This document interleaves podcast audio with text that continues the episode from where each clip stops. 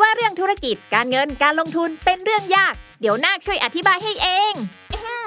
ขอแนะนำตัว ฉันคือนาคธุรกิจ ตัวละครใหม่จากทีมขายหัวเราะ ที่จะมาเล่าเรื่องราวของธุรกิจ การเงิน การลงทุนในรูปแบบการ์ตูน เพื่อความสนุกและเข้าใจง่ายให้กับทุกคนนั่นเอง เอาเป็นว่าถ้าคุณสนใจในโลกของการเงิน หรือชอบฟังพวกเคสธุรกิจสนุกๆอยู่แล้ว เราขอชวนทุกคนมากดติดตามเราไปด้วยกัน ที่ช่องนาคธุรกิจนอหนู สระอากอไก่ นาคธุรกิจ ทุกช่องทางโซเชียลมีเดียได้เลย มาทำเรื่องยากๆ ให้กลายเป็นเรื่องนักๆไปด้วยกันนะ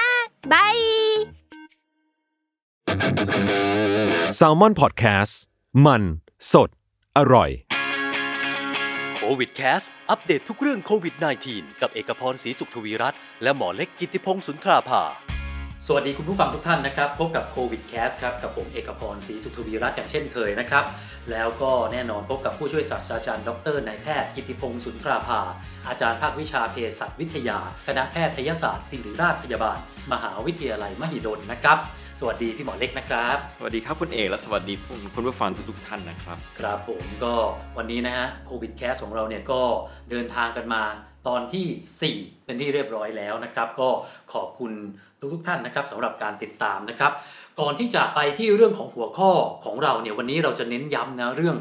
เกี่ยวกับการออกกำลังกาย แล้วก็โควิด -19 แล้วก็อีกเรื่องหนึ่งเนี่ยที่ผมเชื่อว่าหลายๆ คนเนี่ยอยากรู้คำตอบ ก็คือพวกเครื่องฉายแสง UV ที่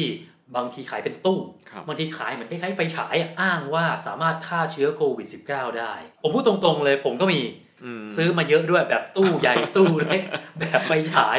เออนะเดี๋ยวยังไงมาคุยกันนะคุณผู้ฟังนะ เอาละฮะก่อนจะไปเรื่องนี้เนี่ย ผมขอมาอัปเดตตัวเลขกันหน่อยก็แล้วกัน วันเวลาที่เราอัดเทปที่จะออกอากาศเนี่ยก็คือศุกร์ที่ 24 วันนี้เนี่ยยอดของผู้ติดเชื้อเนี่ยเพิ่มขึ้นเพียง 15 คนครับ ซึ่งตลอดทั้งสัปดาห์ที่ผ่านมาเนี่ยเราจะเห็นว่าเนี่ยสิกว่า 20 กว่าครับซึ่งดีกว่าสัปดาห์ที่แล้วอีกอืมยอดผู้ติดเชื้อสะสมก็2,008โดยประมาณนะเสียชีวิต 50 ตัวเลขที่น่าสนใจคืออะไร คนที่รักษาหายแล้วฮะจาก 2,008นะฮะรักษาหายแล้วเกือบ 2,005อืมอยู่ที่โรงพยาบาลณตอนนี้ 314 คน ครับ โอ้โห คือกราฟมันเริ่มฉีกฮะอืมคนหายแล้วเนี่ยมันพุ่งสูงขึ้นครับยอดคนที่ยังอยู่เนี่ยโอ้โหมันกดต่ำจริง ๆ ก็ดีขึ้นเรื่อยๆนะครับ ใช่ครับ ส่วนสถานการณ์โลกเนี่ยอันนี้ก็ต้องยอมรับว่าหนักหน่วงนะ ผู้ติดเชื้อทั่วโลกตอนนี้เนี่ยก็ปาเข้าไป 2 ล้านกว่าคนแล้ว2ล้านเจ็ดอเมริกาน่าห่วงจริงๆฮะยอดผู้ติดเชื้อต่อวัน 30,000 ต่อวันอืมแล้วช่วงสัก4ี่ห้าวันก่อนนะเฮ้ยกดต่ำลงเหลือ 20,000 20,000 ต้นๆ เขาว่าโอ้โห ที่โดนัลด์ทรัมป์ก็บอกว่าเราเลยจุดสูงสุดไปแล้วอืมแล้วก็มีการประท้วงเดี๋ยววันนี้เนี่ยผมจะพูดเรื่องประท้วงที่อเมริกานิดนึงด้วยนะ แล้วพอเขาเหมือนกับเริ่มมีการรณรงค์ให้ปลดล็อกอะครับตอนนี้ยอดอเมริกาสามหมื่นกว่าเหมือนเดิมโอ้นี่แหละฮะเขาก็เลยเก่งว่าโอ้โหตอนนี้แปดแสนหกแปดแสนเจ็ดไม่น่ารอดอืมล้านแน่ครับๆยอดเสียชีวิตก็เกือบห้าหมื่นแล้วด้วยนะฮะสถานการณ์ทั่วโลกตอนนี้เนี่ยเท่าที่ผมดูนะฮะ คือในบางประเทศมันก็ลดน้อยต่ำลงเยอะ แต่บางประเทศมันก็ไม่หยุดวิ่งอะ อย่างอิตาลีสเปนเนี่ยหยุดแล้วนะ เริ่มชะลอลงแล้ว แต่บางประเทศมันก็อเมริกา สิงคโปร์ตอนนี้เนี่ยติดเชื้อกันวันละพันนำหน้ากลายเป็นอันดับหนึ่งของอาเซียนแล้วอืมญี่ปุ่นก็หนัก ญี่ปุ่นเนี่ยเมื่อกี้ก่อนเข้ารายการผมคุยกับพี่หมอเล็กครับโอ้ผมเห็นภาพข่าวนะว่า คนญี่ปุ่นไม่แคร์เลยอืมยังออกมาจับจ่ายใช้สอยครับใช่ไหมฮะอย่างคือตอนนี้เนี่ย คือคนเขาไม่ค่อยเข้าใจเหมือนกันนะว่า ญี่ปุ่นอืมดูเป็นประเทศที่เคร่งครัดในกฎระเบียบ น้อยมากที่คนญี่ปุ่นจะตั้งใจฝ่าฝืนถูกไหมล่ะครับเป็นเรื่องของวัฒนธรรม อย่างเรื่องเนี้ยฮะพี่หมออืมในฐานะที่เป็นลูกครึ่งญี่ปุ่นครับด้วยเนี่ยทำไมมันดูสวนทางกับความเชื่อที่เราอืมรู้สึกว่าเฮ้ยคนญี่ปุ่นเคร่งอะไรกับกฎระเบียบเหล่านี้อืมจริง ๆ ต้องรู้พื้นฐานของคนญี่ปุ่นนิดนึงว่า คนญี่ปุ่นหลายคนเลยจะเห็นงานที่ตัวเองทำสำคัญนะครับอืมอ่าเพราะฉะนั้นเนี่ย งานที่ตัวเองทำมันสำคัญก่อนอืมก่อนที่จะดูตัวเองใช่ไหมอ๋อแต่อาจจะเป็นเหตุผลนี้ด้วยส่วนหนึ่งอะนะครับ แต่ว่าถ้าสังเกตดูส่วนใหญ่ของญี่ปุ่นมีวินัยอยู่แล้ว ก็เลยเข้าใจกันว่าทุกคนก็มีวินัยอืมเลยป้องกันกันเอง ทุกคนเลยไว้ใจซึ่งกันและกันนะครับ น่าจะเป็นเหตุผลนั้นด้วย ป้องกันก็จริงแหละแต่การใกล้ชิดกันนะครับมันอาจจะแพร่หรือติดโดยที่ไม่ได้ตั้งใจ แม้จะรับผิดชอบแล้วก็ตามถูกไหมครับอืมนะอันนี้ก็ต้องดูเอาไว้เป็นตัวอย่างก็แล้วกัน เพราะว่าบ้านเราสถานการณ์ดีขึ้นมันก็เริ่ม ที่จะมีข้อเรียกร้องว่า เฮ้ย ต้องเปิดเมืองแล้วอืมอย่างล่าสุดเนี่ยบุรีรัมย์นะจะกลับมาวันที่หนึ่งพฤษภาคม จะให้เปิดตลาดนัดเปิดร้านอาหารแล้วนะฮะแต่จะให้เฉพาะตามสั่งจานเดียวอย่างนี้ แล้วก็มีการตั้งโต๊ะตั้งโต๊ะเหมือนคล้ายๆกับราเมงข้อสอบเพราะว่าเศรษฐกิจก็ต้องเดินหน้าแต่ก็ต้องระมัดระวังนะครับครับเอาล่ะเรามาเรื่องที่เราจู่หัวกันเอาไว้ก็แล้วกัน ก็คือเรื่องโควิด กับการออกกำลังกาย คือผมพูดเอาไว้เลยก็แล้วกันว่า ถ้าคำแนะนำของคุณหมอแน่นอนอยู่แล้วว่าต้องออกกำลังกายอยู่บ้านอยู่แล้วครับไม่มีให้ชัวร์สุดถูกไหมล่ะต้องอยู่บ้าน ผมอะขอแยกคำถามเอาเป็นสองขยักขยักแรกก่อนนะ เอาอยู่บ้านครับ อยู่บ้านแต่คนในบ้านเนี่ย อยู่กันหลายคนอืมอย่างนี้เนี่ย ผมต้องระมัดระวังไหมเพราะว่าออกกำลังกายเหงื่อเหงื่อเป็นน้ำน้ำเฮ้ยน้ำเป็นสารคัดหลั่งหรือเปล่าครับอันนี้อยากให้พี่หมอช่วยขยายความหน่อยครับ คือการติดเชื้อต้องทราบก่อนว่ามันติดจากสารคัดหลั่งทางเดินหายใจ เพราะฉะนั้นถ้าเรา work from home และอยู่ในบ้านกันหมด คือถ้าไม่มีใครติดเชื้อก็ไม่มีอยู่แล้วเพราะว่าไม่ได้ไปไหนใช่ไหมครับอยู่ๆเชื้อจะมาจากที่ข้างนอกเข้าบ้านเองไม่ไม่ได้ ก็ไม่ต้องกังวลเออถ้ายกเว้นใครไปออกไปข้างนอกบ่อยๆไอ้อย่างนี้ยอีกเรื่องหนึ่งนะครับถ้าทุกคนอยู่ในบ้านผมไม่ต้องกังวลนะครับว่าอยู่ด้วยกันเป็นปกติ อันนี้เนี่ยคนถามเยอะ ติดทางเหงื่อไหมฮะ เหงื่อไม่ไม่ติดครับ เพราะว่าอ้าวเชื้อแล้วเหงื่อไม่ใช่สารคัดหลั่งเหรอฮะอันนี้ไม่ผมแค่คืถามอแทนนะอะคือต้องถ้าเป็นเหงื่อที่มาจากหน้าบางทีเราจะอ่าไปขยี้โดนจมูกแล้วโดนเหงื่อเหงื่อนั้นอาจจะมีเชื้อโรคแต่ว่าถ้าตรงตัวเหงื่อเองเนี่ยไม่มีไวรัสนะฮะถูกไวรัสจะอยู่ในสารคัดหลั่งที่มาจากจมูก หรือว่าคือทางทางเดินหายใจนั่นแหละนะครับอืมดังนั้นแต่ไม่ว่าต้องไม่เกี่ยวกับเหงื่อเหงื่อที่มาจากแขนขาไม่เกี่ยวอยู่แล้วเออครับวิ่งวิ่งวิ่งเหงื่อสะบัดครับ โดนหน้าเราไม่ยต้อกงเว้นกลัว เหงื่อทางหน้าบางทีหน้าจะโดนจมูกแล้วอ๋อ เชื้อคือเป็นทางอ้อมมากกว่า แต่ว่าในเหงื่อเองเนี่ยไม่มีเชื้อนะครับ อ๋อแต่ครับเหงื่อจะมาจากหน้า แล้วเราปาดทั้งใช่ จมูกทั้งเหงื่อมันก็เลยเข้าไปด้วย อ่าอ่าอันนี้ว่าน่าจะเคลียร์กันแล้วนะฮะครับ อันนี้ผมว่าเป็นคำถามที่ไม่น่าจะยุ่งยากสักเท่าไหร่ อืมแต่อีกคำถามหนึ่งก็คือถ้าเกิดบางคนยังไปออกกำลังกายข้างนอก อืมอย่างครับเช่นในหมู่บ้านของตัวเอง ครับ ถึงแม้ว่าจะมีโซเชียลดิส a ทนซิ่งก็แล้วครับ แต่เนี่ย ก็มีคำถามตามมาฮะว่า เราควรงดออกกำลังกายแบบไหนชนิดไหนนอกบ้านครับ จริงๆถ้าตามหลักนะฮะถ้าเกิดมีโรคระบาดเกิดขึ้นแล้วทางรัฐอ่าแนะนำให้ทุกท่านอยู่ในบ้าน ก็ควรอยู่ในบ้านไม่ควรออกมา อันนี้คืคอรับพื้นฐานนะครับ แต่ว่าถ้าพูดถึงเรื่องว่าการออกกำลังกายข้างนอกนะฮะถามว่าติดไหมถ้าออกอยู่คนเดียวไม่ติดอยู่แล้ว แต่ประเด็นคือมันไม่ใช่คนเดียวอะครับอืมถ้าเกิดมีกันเป็น 5 คน 10 คน ยิ่งใกล้กันเท่าไหร่ โอกาสติดก็มากเท่านั้น ถ้าหนึ่งในนั้นมีคนติดเชื้ออืมครับ ผมสรุปอย่างนี้ได้ไหมอืมว่าทุกการออกกำลังกายถ้าคุณใกล้ชิดคนอื่น ใช่ครับเสี่ยงหมด คือจริงๆเอ่อมีงานวิจัยฉบับหนึ่งนะครับ ที่ยังไม่ได้ตีพิมพ์นะครับ แต่ว่าเป็นนักวิจัยจากเนเธอร์แลนด์กับเบลเยียมนะฮะเอ่อท่านทั้งสองก็มาเผยงานวิจัยที่ทำนะครับเอ่อก็เขาบอกว่าการออกกำลังกายจะมีตั้งแต่เดินวิ่งขี่จักรยานนะครับเอ่อละอองฝอยที่ออกมาจากอ่าการหายใจเวลาออกกำลังกายจะมีหอบอะไรใช่ไหมฮะ เอากรณีที่ไม่ได้ใส่แมสนะฮะคือเขารายงานผลวิจัยว่าถ้าเกิดกรณีที่เดิน ระยะที่จะโดนละอองฝอยเนี่ยน่าจะประมาณ 2 เมตรขึ้นไปด้วยซ้ำสามโอ้สามเมตร4เมตรจะมีโอกาสจะโดน คือถ้าเกิดเรายืนเฉยๆเนี่ยที่บอก 2 เมตรนะปลอดภัยนั่นถูกครับอืมอืมแต่ว่าถ้าเกิดเราเดินวิ่ง อย่าลืมว่าจะมีแรงลม แล้วก็ไอที่ออกมาจากปากก็จะมากคือยิ่งหอบมาก ไอก็ยิ่งออกมากใช่ไหมครับ ก็คือถ้าพูดให้เห็นภาพเนี่ยก็คือครับคนข้างหน้าสมมติวิ่งหยอกครับ เกิดไอมีติดครับโควิดอืมไอละอองไอเนี่ย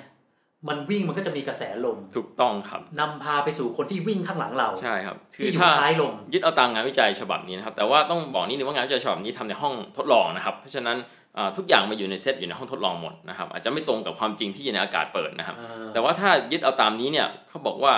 อ่าก็คือไล่ตามความเร็วเลย วิ่งก็จะมีโอกาสที่จะไอจะไปข้างหลังมากกว่าเดินอีกนะครับครับ จะคูณ 2 คูณ 2 ไปเรื่อยๆด้วยซ้ำนะครับโอ้เพราะฉะนั้นถ้าเกิดวิ่งเนี่ยโอกาสอยู่ในระยะ 10 เมตร จะมีโอกาสโดนอ่อละอองฝอยได้มากอะไรแบบนี้นะครับโอ้โหเพราะฉะนั้นก็จะมีแต่ว่านี่คือต้องบอกนิดนึงว่าเป็นงานวิจัยที่ยังไม่ตีพิมพ์นะคครัรับบเอ่อแล้วทำในห้องทดลองอืมแต่ว่าถ้าของเขาเป็นจริงเนี่ยเราก็ต้องระวังแล้วแหละใช่ไหมครับมีโอกาสแหละถ้าเป็นแบบนั้นนะครับ คือถ้าสมมติในยึดจากงานวิจัยนี้นะครับแปลว่า คนข้างหน้าวิ่งอืมผมอยู่ห่างไปกะแล้วห่างแน่อืมสิบเมตรก็เสี่ยง คือถ้าถูกไหมเกิดฮะเอ่อในระยะที่เอางี้เอาเอาเอาเป็นว่าเดินก่อนละกันอะง่ายสุดเดินนะฮะเออถ้าเดินออกกำลังกายอยู่ข้างหลังในระยะ 2 เมตรเนี่ยมีโอกาสติดนะครับแล้วถ้าวิ่งอะถ้าวิ่งก็จะมากกว่านั้นอีกเอาเป็นว่าคูณ2แหละนะครับก็อืมสักแปดเมตรสิบใช่แล้วมีโอกาสอะจักรยานอะจักรยานก็จะมากกว่านั้นอีกใช่ครับมากกว่าอีกก็จะทวีคูณไปเรื่อยๆโอ้โหนะครับนี่คือกรณีถ้าอยู่ข้างหลังเขาเลยนะฮะถ้าเกิดเราอยู่อ่าก็คือมาด้วยกันอะข้างๆ ก็จะโอกาสจะลดลงแค่นั้นเองนะครับ อะอันนี้คือถือว่าเป็นข้อระวังข้อสังเกตครับ ผมคิดแบบชาวบ้านครับ คิดแบบคนที่อยากออกกำลังกายในหมู่บ้านอะครับ ผมวิ่งอะห่างด้วยครับ ใส่แมสเพิ่มได้ไหมอืมตรงนี้แหละจะเป็นใส่ประเด็นแมสเพิ่มคือได้ไหมการออกกำลังกายและใส่แมสเนี่ยมันเราจะได้อากาศไม่พอคือถ้าเราเดินอะ มันไม่เท่าไหร่ ถ้าวิ่งเมื่อไหร่ปุ๊บอย่าลืมว่าร่างกายต้องการออกซิเจนมากขึ้น การใส่แมสเนี่ยทำให้เรา หนึ่งออกซิเจนอาจจะเข้าได้ลำบากใช่ไหมครับกับตรงเนี้ยอาจจะเป็นอันตรายได้ ถ้าเกิดคนมีโรคประจำตัวอ่าบางอย่างใช่ไหมครับอืมตรงนี้เพราะฉะนั้นเอ่อถ้าแนะนำจริงๆเนี่ยในช่วงโรคระบาดแนะนำให้ออกกำลังกายอยู่กับบ้านดีกว่านะครับอืมออกแบบแอโรบิกเต้นแอโรบิกอยู่กับที่ก็ได้ถ้าไม่มีพื้นที่ในการเดินเดินวิ่งใช่ไหมครับอ่าก็ได้เหมือนกัน โดยที่ไม่ต้องออกข้างนอกเลย แนะนำจริง ๆ ก็ให้ออกอยู่กับบ้านอะดีที่สุดนะครับอืมอืมออกข้างนอกให้น้อยที่สุดอ่างั้นขออีกคำถามครับว่ายน้ำมาอืมสมมุตินะสมมุติครับ หมู่บ้านผมมีสระขนาดโอลิมปิกครับ ทั้งสระมีแค่ผมกับอีกคนนึง แต่เราไม่รู้ว่าคนนั้นติดหรือเปล่า แล้วว่ายห่างกันมากฮะว่ายน้ำเนี่ยเสี่ยงมากกว่า การออกกำลังกายบนบกไหมฮะอืมตรงนี้มีคำถามนี้เกิดขึ้นเยอะเลยนะครัครับบก็จริงๆ ในสระน้ำที่ได้มาตรฐานอะมันจะมีคลอรีนใช่ไหมครับอืมอืมนั้นตัวนี้แหละจะเป็นตัวที่พูดง่ายๆคือฆ่าเชื้ออยู่แล้วนั้นโอกาสที่จะติดจาก คนที่ติดเชื้อว่ายน้ำด้วยกันเนี่ยในน้ำนะครับ น้อยมากๆนะครับ น้อยมาก ๆ เพราะว่าในน้ำที่เขาควบคุมอย่างดีเนี่ยอ่าโอกาสที่เชื้อมันจะเดินทางไปหาอีกคนเนี่ยมันจะไม่มีเท่าไหร่เพราะว่านะคคลรับอรีนหรือว่าใช่บางสระเป็นสระน้ำเกลืออะไรอย่างต้องงี้ใช่ไหมเน้นนิดนึงสารที่ได้มาตรฐานนะครับอ่าโอกาสที่จะติดเชื้อในน้ำอะมันน้อยมากๆ หรือแทบไม่มีอืมนะครับอืมอ่าแต่ประเด็นคือพอออกมาขึ้นมาจากสระแล้วเนี่ยนะครับตรงนี้แหละที่มีโอกาสติดกันใช้อุปกรณ์ร่วมกันเก้าอี้ริมสระอะไรแบบนี้ใช่ไหมครับครับเออนะก็แต่ว่าทางที่ดีก็อย่าไปที่สาธารณะที่ใช้ของร่วมกันด้วย มันก็ไม่ได้เกี่ยวกับสระอย่างเดียว ใช่ครับ จริง ๆ โดยพื้นฐานถ้ามีโรคระบาดอะอยู่กับบ้านอะปลอดภัยที่สุดนะครับเอาง่ายเออวันนี้จริง ๆคำถามชุดนี้เป็นคำถามคนดันทุรังเหมือนกันนะเพราะโรคๆจริงโรคระบาดแต่ว่าก็ท่านจะวิ่งอะท่านจะว่ายน้ำอะอืมนะอะผมมาที่อันนี้เอามาเผื่อไว้ก็แล้วกันนะสำหรับคนที่อาจจะกังวล เรามีวิธีทำความสะอาดร่างกาย หลังออกกำลังกายต้องทำเป็นพิเศษกว่าปกติไหมฮะเพื่อป้องกันการแบบติดเชื้ออะไรอย่างเงี้ยครับ แน่นอนคือเรื่องล้างมือนะครับ ล้างมือนี่ไม่ว่าจะที่ไหน ไม่ว่าจะกิจกรรมอะไรก็ตาม ล้างมืออะอันดับหนึ่งเลยนะคครัรับบเอ่อส่วนว่าอาบน้ำเลยมันก็ดีแน่นอนครับว่าอาบน้ำก็ล้างทั้งตัวแหละครับ แต่เบื้องต้น ก่อนอย่างอื่นก็คือการล้างมือนะครับ ให้ทำทุกครั้งและทำบ่อยๆ ไม่มีเรื่องเสียหายหรอกครับครับเนาะอันนี้ก็ถือว่าเป็นมาตรฐานเหมือนกับกิจกรรมอื่น ๆ ทั่วไปด้วย ใช่ครับ ผมมาที่เรื่องอุปกรณ์เสริมกันบ้าง เพราะว่าพักหลังๆเนี่ยเริ่มมีขายเยอะนะ คือมันเยอะเป็นสิบเป็นร้อยชนิดเลยแหละครับแต่ผมขอเอาอันที่คนรู้สึกซื้อมาใช้เยอะ แล้วก็มีคำถามเยอะจริง ๆ อย่างผมก็เป็นหนึ่งในเหยื่อการตลาดของเขาครับไอ้รังสี UV เนี่ยฆ่าโควิด -19 ได้แน่นอน เพราะ ในทางการแพทย์เขาใช้แบบนี้เหมือนกันครับมีทั้งแบบกล่องที่ผมบอกกับแบบที่เหมือนไฟฉายครับคุณฉายไปเลย เหมือนไฟฉายมาฉายปั๊บเข้าไปในคอมคุณ ในมือถืออมในหน้ากากอนามัยยังได้เลยครับ อันนี้เนี่ยอะผมถามพี่หมอคำถามแรกครับในวงการแพทย์มีใช้รังสี UV ฆ่าเชื้อแบบนี้จริงไหมอืมต้องตอบว่ามีนะครับนะก็คือวงการแพทย์วงการวิทยาศาสตร์ก็ใช้ UV ในการฆ่าเชื้อเป็นปกติอยู่แล้ว แต่ขออธิบายความนิดหนึ่งครับก็คือ แยกนิดหนึ่งว่า UV เนี่ยฆ่าเชื้อได้จริงหรือเปล่าตอบได้แน่ว่าจริงครับฆ่าเชื้อไวรัสโควิดเนี่ยได้จริงนะครับตรงนี้อ่าพิสูจน์แล้วแน่นอน มันต้องมีะครับ UV ประเภทไหนไหมฮะหรือว่าเออ UV มีครับทุกประเภทเอ่อจริง ๆ ในรายละเอียดผมอาจจะไม่พูดละเอียดละกันนะครับแต่ว่ามันจะมีชนิด UV อย่างเช่น UVC หรือว่าความแรง UV อีกนะครับอ่าตรงนี้ต้องได้เครื่องที่มาตรฐานนะครับ ต้องบอกนิดนึงว่าเครื่องเหล่านั้นอะที่ผู้พูดไว้ที่ใช้กันอยู่ต้องได้มาตรฐานเท่านั้นนะครับอืมอ่า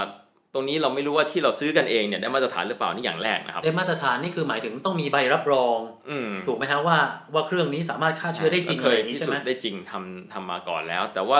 เอ่อผมไม่รู้ว่าที่ขายๆกันอยู่อะได้มาตรฐานหรือเปล่า แต่ว่าถ้าใช้ในโรงพยาบาลหรือว่าในห้องแลบอะมันได้มาตรฐานอยู่แล้ว นั่นไม่มีคำถามนะครับอืมเอ่อถ้าเราพูดในกรณีคนทั่วไปคราวนี้มาพูดประเด็นแล้วว่าเราจำเป็นต้องใช้หรือเปล่านะครับเอ่อสำหรับคนทั่วไปนะครับ ผมไม่พูดถึงบุคลากรทางการแพทย์นะฮะชาวบ้านทั่วไปอะ ตอบได้ว่าไม่มีความจำเป็นนะครับเอ่อจริง ๆ เราอะอย่างผมอะผมกลัครัวบมีพัสดุส่งมาที่บ้านผมยัดเข้ากล่อง UV ก่อนเอาเออเอออย่างที่เราคุยกันอาทิตย์ที่แล้วอ่าเรื่องของ UV ไอตัวไวรัสเนี่ยมันสามารถที่จะทิ้งไว้สักพักมันก็จะตายไปใช้เวลาอาจจะแล้วแต่อาจจะหนึ่งวันเต็มๆก็หายไปหมดแล้วเอ่อโดยที่เราไม่ต้องทำอะไรเลยนะครับอืมหรือว่าวางไว้กลางแดดสักระยะหนึ่งอะไรอย่างนี้นะครับอืมอ่าแต่ไอตัวเครื่องมือเนี่ยในเมื่อเรา ไม่แน่ใจว่าหนึ่งมีมาตรฐานหรือเปล่า เราจะเสียเงินฟรีถ้าไม่ได้มาตรฐานใช่ไหมครับ แล้วเกิดเราเชื่อมั่นว่าได้มาตรฐาน ทั้งที่มันอาจจะค่าไม่ได้จริงแบบนั้นอะจะอันตรายซะมากกว่าเพราะเราดันไปเชื่อว่ามันค่าแล้วอ๋อตรงเนี้ยผมว่ามันจะเป็นความเสี่ยงอย่างที่หนึ่งนะครับคือเราเชื่อมั่นเกินไปนะครับสองเอ่อผลจากการใช้ถ้าเราใช้ไม่เป็นนะครับอย่าลืมว่า UV ไม่ใช่ว่ามีผลดีอย่างเดียวมันมีผลเสียกับร่างกายด้วยนะครับเอ่อ มันมีผลกับดวงตาด้วยนะครับเอาง่ายอืมๆตาหรือผิวหนังด้วยนะครับอืมเอ่อตรงเนี้ยจะมีผลข้างเคียงกับร่างกายเราด้วยนะครับอ่าตรงนี้เพราะฉะนั้นถ้าในความเห็นผมผมว่าในสำหรับคนทั่วไปอะไม่จำเป็นต้องใช้เครื่องมือเหล่านี้นะครับอืมอืมด้วยสองประเด็นนี่แหละที่ผมพูดถึงเออผมว่าไอไอประเด็นลดการป้องกันเนี่ยสำคัญครับบางทีเราไปเชื่อมั่นไอ้กล่องเนี้ยอืมจนเราแบบเฮ้ยไม่ต้องเช็ดแล้วครับไม่ต้องเช็ดแอลกอฮอล์แล้วอืม เราสาด UV เข้าไปแล้วเออกลายเป็นว่าแทนที่จะป้องกันแบบชัวร้อยเปอร์เซ็นต์ครับเราดันไปเชื่อแบบที่มันไม่ถูกต้อง บางคนเชื่อถึงขั้นว่าแทนที่จะล้างมือเอามือไปจุ่มเข้าเครื่อง UV แทน ซึ่งตรงนี้ผิดเลยนะครับ บอกเลยอ่าล้างมือดีที่สุดสำหรับการฆ่าเชื้อบนบนมือเราอะนะครับอ๋ออืมเพราะฉะนั้นเนี่ยเครื่องมือในการฆ่าเชื้อ UV ทั้งหลายเนี่ยใช้ในห้องแลบหรือว่าในสถาบันทางการแพทย์ดีกว่านะครับอืมแต่ถ้าใครทำแล้วสบายใจเนี่ย อยากทำสำหรับผมนะทำไปเถอะแต่คุณก็ต้องใช้มาตรการป้องกันแบบที่มันต้องทำอยู่แล้วผสมกันเข้าไปด้วยครับอย่างนี้ก็อาจจะเสริมความสบายใจแล้วกันผมใช้คำนี้แล้วกันแต่นี้นิดนึงว่าขอให้ใช้อย่างถูกวิธีแล้วระวังอย่างยิ่งเลยนะครับ เพราะว่าครับอย่างที่ผมบอกมันมีผลต่อร่างกายเราด้วยนะครับครับ อันนี้ระวังนะเพราะว่าผมเห็นนะในอินเทอร์เน็ต สอนวิธีทำโมเลยนะฮะอืมไปซื้อหลอด UV มา พร้อมกับกล่องคุณสามารถต่อไม้โอ้โป๊กโป๊กโป๊กจริง ๆ นี่เรื่องจริง เสร็จปุ๊บใส่ฟิวส์ใส่แอมป์เสียบปลั๊กเปิดปุ่ม คือทำกล่องแบบนี้เองเนี่ย อันนี้ยิ่งไม่ได้รับการรับรองใหญ่นี่ไม่ไม่แนะนำอย่างยิ่งเออเอออันตรายมากครับเอางี้คนทั่วไปอะเครื่องมืออะไรทั้งหลายแหละที่ขายกันทำท้องตลาดผมว่าไม่มีความจำเป็นเท่ากับเราล้างมือบ่อยอืมๆระวังตัวเราเองใส่แมสเนี่ยแหละก็เพียงพอแล้วครับอืมผมไปอีกคำถามกันแล้วกันเรื่องของหน้ากากอนามัยครับคือ มันจะมีการรณรงค์กันเยอะนะฮะว่า อยากจะให้เราสามารถแยกหน้ากากอนามัย เอาไว้อีกส่วนหนึ่งอีกถุงหนึ่งเหมือนแยกขยะอืมแต่แยกหน้ากากอนามัยไปอืมมันมีคำพูดนี้บ่อยมากครับเพื่อความปลอดภัยอ๋อแต่มันไม่รู้ฮะว่า แยกแล้วทำไงอะอืมนะอย่างอย่างผมนะ ผมใช้วิธีที่ถอดออกมาดึงจากหู ใส่ถุงพลาสติกผูกห่อไว้ชั้นหนึ่งแล้วก็ใส่ในถุงครับขยะปกติอีกทีหนึ่งครับจริง ๆ วิธีที่ถูกต้องเนี่ยอืมมันเราควรจะ ทิ้งมันยังไงอะจริงๆแล้วน่าจะเป็นไอเดียของขยะติดเชื้อนะครับที่พูดถึงนะฮะตรงเนี้ยสำคัญมากสำหรับสถาบันอ่าทางการแพทย์ทั้งหลายใช่ไหมฮะคลินิกโรงพยาบาลเขาจะแยกเลยขยะติดเชื้อขยะธรรมดา แต่สำหรับในครัวเรือนทั่วไปนะครับเอ่อไม่จำเป็นต้องทำขนาดนั้น แล้วก็ทิ้งในขยะทั่วไป เพราะว่าแมสจริง ๆ เราไม่ได้ไปโดนคนไข้หรือว่าเหมือนกับในสถานพยาบาลงั้นเราอาจจะไม่จำเป็นต้องทำถึงขั้นนั้น ก็คือทิ้งในขยะปกติเนี่ยแหละนะครับ คือรับมันมันเป็นคำถามอย่างเงี้ยพี่หมอ ครับคนเขาจะมองว่าสมมุตินะครับเราอาจจะติดโดยไม่รู้ตัวครับและอาจจะไปติดคนที่บังเอิญมาเก็บขยะ หรือคนเก็บขยะอย่างเงี้ยครับ อย่างนี้เนี่ยถ้าถ้าสมมติเป็นโจทย์นี้นะครับเราต้องทำอะไรเป็นพิเศษไหมฮะอืมจริง ๆ ขยะติดเชื้อทางกทมจะมีหน่วยกำจัดขยะติดเชื้อเฉพาะนะครับอ่านี่นี่คือสำหรับสถานพยาบาลอ่าแต่ว่าในกรณีที่คนเรือนบ้านทั่วไปสุดท้ายถึงเราจะแยกขยะมันก็ทิ้งรวมกันอยู่ดีนะครับ ถ้าเราไม่ได้ติดต่อให้บริการเรื่องนี้เฉพาะนะครับเอ่อเพราะฉะนั้นคนทั่วไปเนี่ยทิ้งในขยะทั่วไปแหละนะครับ โดยเพราะว่าอย่าลืมว่าเราไม่ได้ไปโดนคนไข้โดยตรงแบบพวกหมอพยาบาล ตรงนั้นเนี่ยจำเป็นอย่างยิ่งต้องแยกขยะอยู่แล้วนะครับครับแต่เมื่อกี้ที่พี่หมอพูดนี่สะอึกใจผมเหมือนกันนะ บ้านเราเนี่ยแยกขยะยังไงให้ตายยังไง ถ้าไม่ได้ไปให้ในที่ที่เฉพาะทิ้งในที่เฉพาะใช่มันจะรวมมาอยู่ในถังเดียวอยู่เสมก็อก็ค่าเท่ากันถ้าเราไม่ได้แยกจริง ๆ แบบทางโรงพยาบาลนะครับตอนนั้นน่ะเขาแยกจริง ๆ แล้วทำจริงๆนะครับอืม เพราะฉะนั้นในกรณีโครัวเรือนทั่วไปก็คือทิ้งขยะทั่วไปในแมสที่เราใส่เนี่ยแหละครับนะครับอืมอะผมขออีกสักคำถามหนึ่งก็แล้วกันนะที่จริง ๆ คนถามมาเยอะ ช่วงเนี้ยเนี่ยช่วงระบาดหนักๆเลยนะครับถ้าเกิดเราท้องครับหรือใกล้คลอดอืมหรือเพิ่งคลอดต้องดูแลนะทั้งตัวเราทั้งเด็กแรกคลอดเป็นครับพิเศษไหมหรือว่าก็ป้องกันตามปกติอืมอย่างแรกคือระวังอย่าให้ติดเชื้อก่อนครับอยู่กับบ้านอย่าออกไปข้างนอกบ่อยอืมๆแค่นั้นเองนะครับ ก็คือพูดง่ายๆคือก็ระวังตามปกติใช่ครับ คนท้องหรือเด็กแรกเกิดไม่ได้มีข่าว หรือว่าไม่ได้มีการวิจัยว่าภูมิจะต่ำกว่าคนอื่นอืมหรืออันตรายกว่าคนอื่นถูกไหมครับฮะแล้วก็ไม่มีข่าวหรือว่ารายงานเรื่องของการทำให้ทารกผิดปกติในเรื่องนี้ ไม่เหมือนกับถ้าเราจำได้หลายสองสามปีที่แล้วมั้ง ในบราซิลที่มีเรื่องไข้ซิก้าอ่าตรงนั้นอะอาจจะมีผลกับทารกจริงครับๆแต่ในกรณีไวรัสชนิดเนี้ยไม่มีรายงานเรื่องพวกนั้นนะครับไม่ต้องกังวล เพราะอย่างที่ผมอ่านข่าวมานะในรอบหลายเดือนที่มีโควิดเนี่ยจะมีแต่ข่าวที่ว่าทารกแรกเกิดที่บังเอิญไปติดเชื้อหายปกติครับยังไม่เจอข่าวนะว่าเอ๊ะทารกแรกเกิดติดแล้วตายอืมหรืออาการหนักยังไม่ค่อยเจอข่าวนี้นะฮะอืมจก็ริงๆ เรื่องนี้เนี่ยถือว่าเป็นข่าวดีสำหรับเด็กๆมากกว่าสำหรับโรคโควิดตัวนี้นะครับเพราะว่าในเด็กเล็กเนี่ยส่วนใหญ่อาการจะเป็นน้อยมากอืม นะครับน้อยจริง ๆ เลยที่เด็กจะเป็นหนักนะไม่เหมือนผู้ใหญ่นะอันนี้ก็น่าจะเป็นคำถามนะแล้วก็เป็นหัวเรื่องที่เราจั่วหัวกันไว้น่าจะเพียงพอแล้วนะครับผมขอทิ้งท้ายแล้วกันวันนี้เนี่ยอยากจะพูดถึงมาตรการประเทศที่ถือว่าเป็นผู้นำของโลกก็แล้วกันที่หลาย ๆ คนเนี่ยก็ค่อนข้างวิตกกังวลก็คือสหรัฐอเมริกานะครับครับเราทราบกันดีว่าเขารณรงค์ให้ใช้โซเชียลดิส a ทนซิ่งปิดเมืองอะไรกันว่ากันไป แต่ในสัปดาห์ที่ผ่านมาเนี่ยโอ้โหมันมีข่าวเยอะจริง ๆ นะ ว่า ในสหรัฐออกมาประท้วงขอร้องให้เปิดเมือง โดยเฉพาะเมืองที่นายกเทศมนตรี หรือว่าผู้ว่าการรัฐเป็นรีพับลิกันครับพรรคเดียวกับโดนัลด์ทรัมป์เนี่ยเขาก็จะสนับสนุนเรื่องนี้มาก แต่ถ้าพรรคไหน รัฐไหนผู้นำเป็นเดโมแครตก็จะออกมาประท้วงเดโมแครตมันกำลังปิดหูปิดตาเราถึงขั้นเนี่ยโดนัลด์ทรัมป์เนี่ยโอ้โหทวีตเลยนะว่า ปลดปล่อยมินเนโซตาปลดปล่อยมิชิแกน ปลดปล่อยเวอร์จิเนียเพื่อปลุกระดมคน โดยเรื่องเนี้ยจริง ๆ เราก็ตั้งคำถามกันนะว่าเฮ้ยคนอเมริกาเขาคิดอะไรอะไรอย่างนี้นะจริงๆผมได้คุยกับน้องที่รู้จักกันที่อยู่ที่อเมริกาเนี่ยเขาบอกแบบนี้บอกคนอเมริกานี่เขาจะแบบฟรีดอมมากเขาจะประชาธิปไตยมาก โดยหลักคิดเขาเนี่ยเป็นอย่างนี้เลยนะฮะคุณกำลังปิดกั้นฉัน ถ้าฉันออกไปแล้วฉันตายใช่ไหมอืมเฮ้ยมันร่างกายฉัน มันก็เป็นระบบอยู่แล้วถ้าฉันติด มันรักษาไม่ได้รักษาไม่พอ ฉันต้องตาย นี่ก็คือสิทธิ์ในร่างกายของฉันที่ฉันจะออกไปใช้ชีวิต แล้วถ้าจะติดเชื้อก็เรื่องของฉันอืมเออเป็นไงเจอคำตอบนี้ไปก็ อึ้งแต่ในทางการแพทย์อะเอาทางการแพทย์เลยนะครับพี่หมอคิดว่าคิดอย่างนี้ถูกไหมคืออย่าลืมว่าเราก็มีคนในครอบครัว มันไม่ใช่ตัวเราคนเดียวอ่าแล้วเราไม่ใช่อยู่คนเดียวในสังคมนะครับเพราะฉะนั้นคนติดเชื้อคนหนึ่งมีโอกาสไปติด คนอื่นๆ รอบข้างได้หมดนะครับอืมอืมมันโอกาสน้อยที่เราอยู่ในคนเดียวที่เดียวตลอดการใช่ไหมฮะอืมงั้นอย่าลืมว่าเราก็ถ้าติดเชื้อเมื่อไหร่เราก็ถือเชื้อไว้อืมอย่างน้อยก็สองสามสัปดาห์นั้นน่ะนะครับอืมงั้นเอ่อระวังอย่าให้ติดเชื้อไม่ว่าใครทั้งสิ้นจะดีที่สุดนะครับ คือบางทีเนี่ยมันอีกมุมหนึ่งนะครับว่าเรายึดถือในเสรีภาพของร่างกายเราก็จริงครับ เราไม่มีทางรู้หรอกว่าถ้าเราปล่อยไปเนี่ย เราจะเป็นสื่อพาหะสู่คนที่เรารักได้หรือไม่ ใช่ครับ เราดันไปมองแต่ตัวเราอืมและคนไม่รู้จักไงครับเราต้องมองตัวเราและคนใกล้ชิดครับที่เราสนิทสนมใกล้ชิดกันด้วยนะครับเนี่ยเช่นเดียวกับที่บราซิลนะบราซิลอันเนี้ยขำมากเลยพี่หมอเล็กคุณผู้ฟังบราซิลก็มีคล้ายๆอเมริกาครับมีกลุ่มออกมาประท้วง เพื่อเรียกร้องให้เปิดเมืองเลิกล็อกดาวน์สักทีครับหนึ่งในผู้ร่วมการประท้วงในครั้งนี้ คือประธานาธิบดีของประเทศอืม คือบราซิลคล้าย ๆ กับเมืองไทย คล้าย ๆ กับอเมริกาคือ คนที่มีสิทธิ์เปิดปิดเมืองเนี่ยมันก็คือผู้ว่าครับแต่ละรัฐผู้นำสั่งเปิดอืมผู้ว่าสั่งปิดอืมประธานาธิบดีมาร่วมม็อบเพื่อเราจงออกมาใช้ชีวิตกันเถอะ เพราะว่าผู้ว่าการรัฐผู้ว่าราชการจังหวัดไม่เชื่ออืมนี่ตลกดีไหมมีม็อบแต่ ผู้นำประเทศมาร่วมม็อบด้วย เพื่ออยากจะให้คนออกมาใช้ชีวิตไม่ใส่หน้ากากอนามัย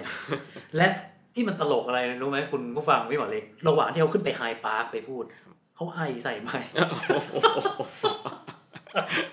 นะมันก็แบบเออเป็นเรื่องที่ขำดีนะว่า เออมันมีอะไรแบบนี้ด้วยนะครับอะผมขอทิ้งท้ายแล้วกันเวลาเริ่มที่จะล่วงเลยมาแล้วครับจะใช้ว่างานวิจัยงานทดลองใหม่ก็ได้เหมือนกันนะฮะอืมคือก่อนหน้าเนี้ย ถ้าใคร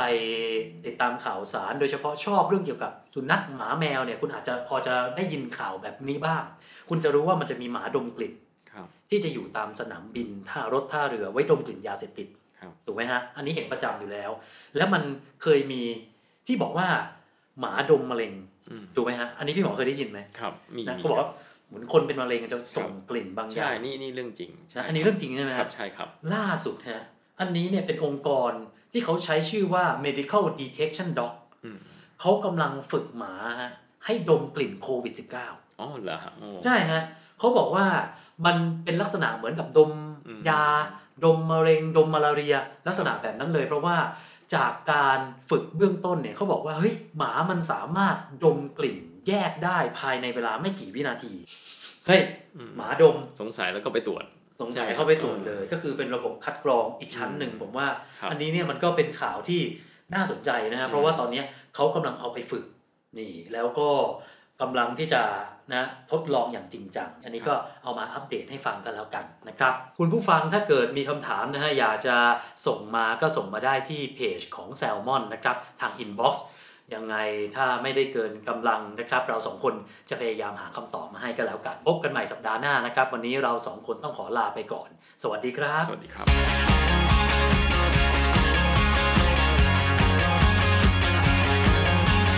โควิดแคส